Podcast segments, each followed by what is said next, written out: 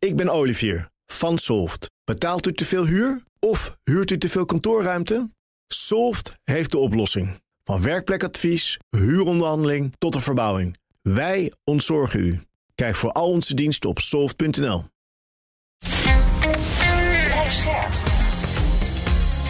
BNR Nieuwsradio. Boekenstein en de Wijk. Hugo Reitsma. Dit is een extra uitzending van Boekenstein en de Wijk... in verband met de oorlog in Oekraïne en de crisis met Rusland. Het is vrijdag, dag 226 van de invasie. Arjan, wat zien wij op de grond? Ja, dit wordt wel een beetje een podcast voor boven de 18 Oh jee. de, de zaak is echt heel erg aan het veranderen. En er zijn ook mensen... Dus, er is chaos, maar er is ook paniek. Kijk, wat zien we? Poetin zit aan alle kanten vast. En hij kiest er dus nu voor om terreur te zaaien in steden. En ook Hmm. buiten de Donbass bijvoorbeeld. Hè. We hebben het al eerder gehad. Odessa is aangevallen. Een voorstad van Kiev. Zaporizhia wordt geterroriseerd.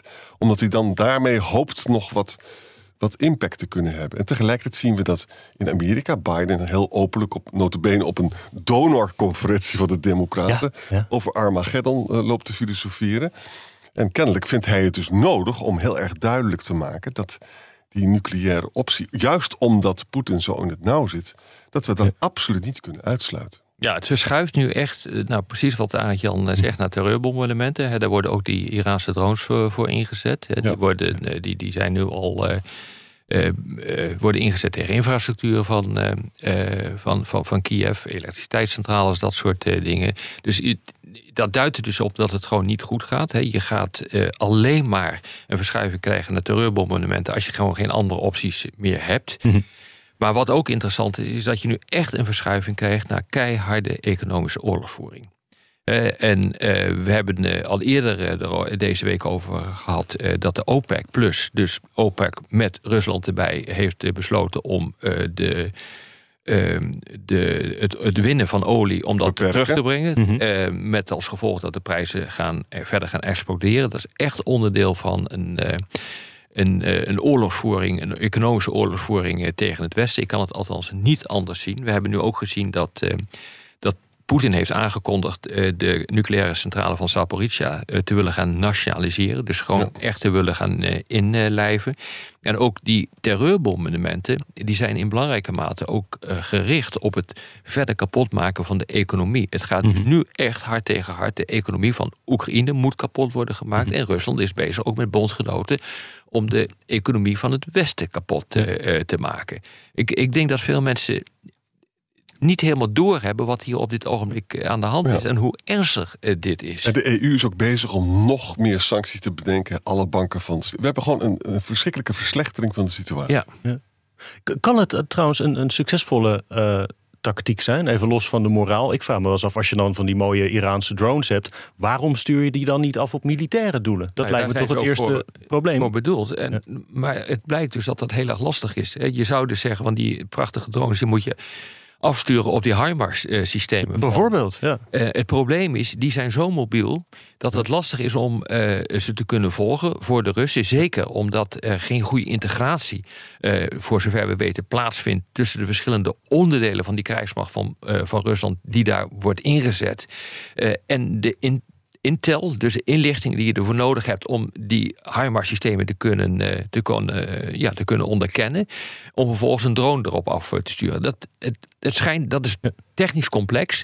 En daar zijn de Russen gewoon onvoldoende toe in staat op dit ogenblik. dus dat is ook wat de Oekraïnse generale staf heeft eh, gezegd. Dus die, die, die keuze voor terreur moet je zien als een teken van zwakte. Ja, nee, absoluut. Maar dat is natuurlijk altijd iets wat je, wat je doet. Eh, op een gegeven moment wil je gewoon dat de tegenstander ophoudt. Ja, het is ook een beetje. Ja, dit is een teken van zwakte. Maar tijdens de Tweede Wereldoorlog is dat natuurlijk ook eh, gebeurd met de terreurbombardementen van. Eh, van, ehm, van, van, van Duitsland op bijvoorbeeld Rotterdam. Maar ook Mhm. ook- omgekeerd ook aan het eind van de oorlog eh, op bijvoorbeeld Dresden. hè. Door de geallieerden. Dus dit, dit, dit lijkt wel op een soort van ja, nieuwe fase waarin we zijn eh, beland. Met enorme consequenties Ja. natuurlijk. En tegelijkertijd zien we dat de positie van, van, van Poetin steeds harder onder druk komt te staan. Dus dit, dit, dit lijkt wel een soort. Ja, het ja, eindspel zou ik niet helemaal durven te voorspellen. Maar dat dit ergens toe moet gaan leiden is wel duidelijk. En weet je, die, die, die kamikaze-drone aanvallen in Odessa, de voorstad van, eh, van Kiev ook. Ik, de, ik, ik, lees daar geen slachtofferaantallen bij, maar ik denk dat dat niet zo heel erg veel is. Nee. En, uh, en dat betekent dus, moet je nou eens kijken. Poetin had, heeft 80% van zijn Iskander-raketten verbraakt, hoorde ik vanmorgen vroeg. Hij kan er zeven per maand maken. Wat moet het nou worden? Die, die, die uh, gaat hem niet worden. Gaat hem niet worden. Nee. Nee, en je, je, ziet dus, om het iets breder te trekken, en dat is ook echt heel erg belangrijk. Eh, we hebben een bijeenkomst gezien van de Europese Politieke Unie in Praag. Ruim 40 landen kwamen bij elkaar. En dan wordt er onmiddellijk gezegd: ja, zoveelste praatclub. Het zal wel, maar bijvoorbeeld Azerbeidzjan en Armenië, eh, die hebben bij elkaar gezeten. En uh, ja, daar komt nu toch wat uit. Hè. Er komt ook een vredesmissie, uh, komt daar nu uit. Ook Frankrijk en het Verenigd Koninkrijk. die hebben de strijdbijl begraven. En de nieuwe premier Truss, die, die riep van... ja, wat is eigenlijk Frankrijk nu en Macron? Is dat nou een friend of een fool?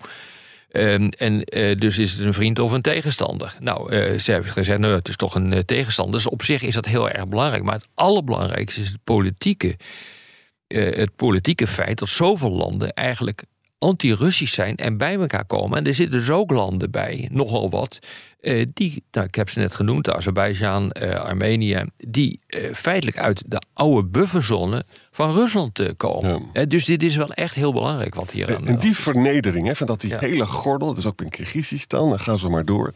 Dat moet ook aangegrepen kunnen, potentieel kunnen worden door mensen in Kremlin die zeggen: ja, Poetin, dit, deze politiek is desastreus. Je verliest niet alleen de oorlog, we verliezen ook onze hele gordel.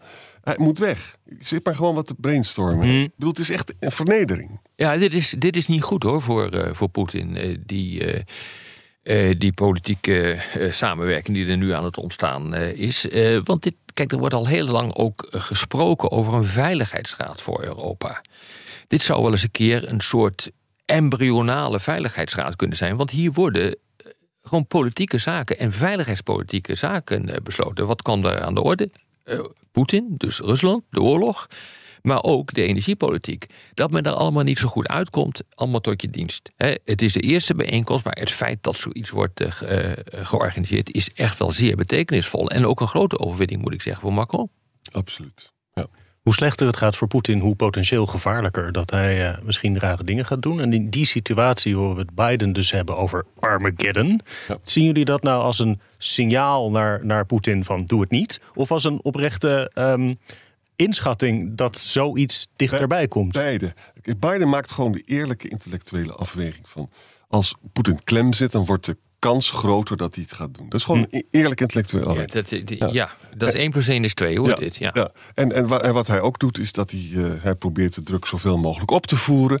Door ook allerlei uh, uh, bijvoorbeeld mag dan praten. Weet je wel. Die zegt dan van, nou als dat gebeurt, dan gaan we conventioneel gaan we, gaan we naar de, de, de, de, Russische Zwarte Zeevloot. Maar die is al eigenlijk hm. al weg. Maar Sebastopol gaan we vernietigen. Dus dan zitten ze een beetje te voorzichtig te escaleren.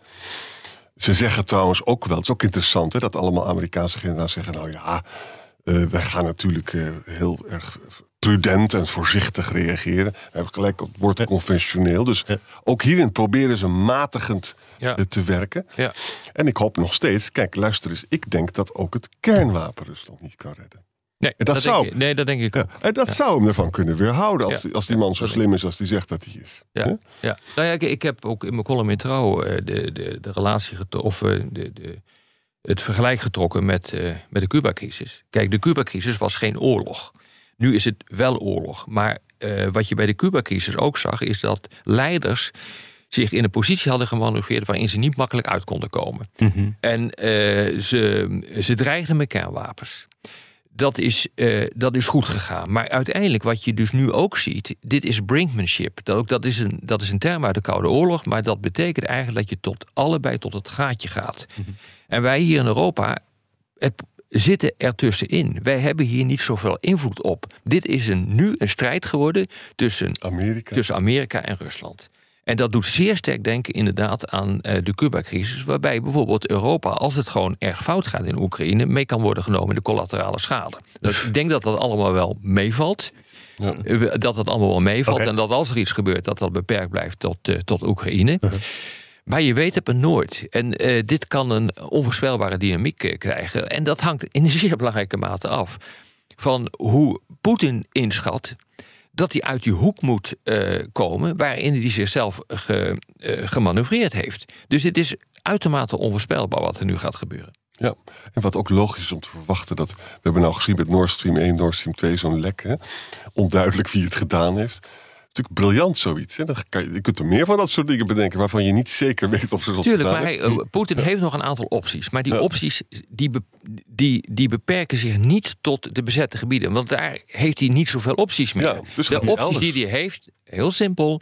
Terreurbombardementen in Oekraïne. Zorgen dat de Oekraïne gewoon kapot wordt gemaakt. Zorgen ervoor dat de animo om te knokken in Oekraïne minder wordt. Gaat hem denk ik niet lukken. Uh, je kan horizontaal escaleren. Nord Stream 2, er even van uitgaan, uh, uh, gemakshalve dat hij erachter zit. Maar zo'n soort, uh, zo'n soort operatie hoort onder um, horizontale escalatie. He, ook al zal hij niet achter zitten, dan wordt hij nog op een idee gebracht van hoe je dat zou kunnen doen. Dan heeft hij nog de mogelijkheid van beïnvloeding. Bijvoorbeeld in Europese landen door het ja. mobiliseren van pro-Russische krachten. Nou, die zijn ook aanwezig in het Nederlandse parlement. Dus dat kan je nog een keer gaan doen. Uh, als je dat allemaal doorlopen hebt, het heeft allemaal geen zin. En je kan het niet houden in, uh, in Oekraïne. Ja, weet je, dan, ja, dan kom je inderdaad in dit soort situaties terecht. En Biden weet dat. Biden is de enige leider, vind ik, in de westerse wereld die snapt hoe dit hele spel gespeeld wordt. En Biden is ook prudent. Hè? Ja. Ik kan nou niet zeggen dat die man het nou verschrikkelijk slecht heeft gedaan de afgelopen maanden. Nee. En wij komen in Europa in de, in de onmogelijke situatie te zitten dat wij geen invloed meer hebben op dit spel. Ja. Dat is het echt het grote probleem. En dat kan overigens binnen Europa ook weer gevolgen hebben. Dat houden Europeanen ja. niet van. Dus mensen die toch al latente anti-Amerikaanse voelen, die zullen dat Ja. gebruiken. Wij, wij zijn gewoon het speelbal Ja. van de Amerikanen en de Russen. Je Ja. voelt het al komen. Ja, en dat is nu. Ja, je, je, je ziet gewoon wat er gebeurt op dit ogenblik. Ja. En de mensen die wel aan de al- bal zijn, die hebben het allebei openlijk over Armageddon. Ja, en Ja. dat heeft niks te maken met eh, angst aanjagen of wat dan ook, wat ik nogal eens een keer langs eh, zie komen. Hm. Dit is gewoon wat het is. En bovendien is het angstig. We hebben dit gewoon, god, beter het niet meer meegemaakt sinds eh, 1962, de Cuba-crisis. Ja. Eh, dus eh, ja, eh, je- je- je- helemaal mee eens dat je geen angst moet aanjagen. En je moet inderdaad rustig blijven hieronder. Maar de discussie die we nu voeren is een discussie waarvan ik had gehoopt dat we hem nooit meer zouden hoeven voeren. Exact. En weet je, soms is angst ook gerechtvaardigd. Hè? Soms is Hm. het ook zo dat dingen heel gevaarlijk worden. En als analist kan je dan niks anders doen dan gewoon intellectueel eerlijk de conclusie maken dat het heel gevaarlijk is. Ja, dat vind ik ook. Ja. Maar misschien valt het mee. Hoor ik Nee, jullie ja, ook zeggen. zeker. hè? Ja, Kan ja, ook ja, meevallen. ja, ja. Laten we daarmee eindigen. nou zeg, tot morgen. Tot morgen. Ik ben Olivier van Solft. Betaalt u te veel huur of huurt u te veel kantoorruimte? Solft heeft de oplossing. Van werkplekadvies, huuronderhandeling tot de verbouwing. Wij ontzorgen u. Kijk voor al onze diensten op soft.nl.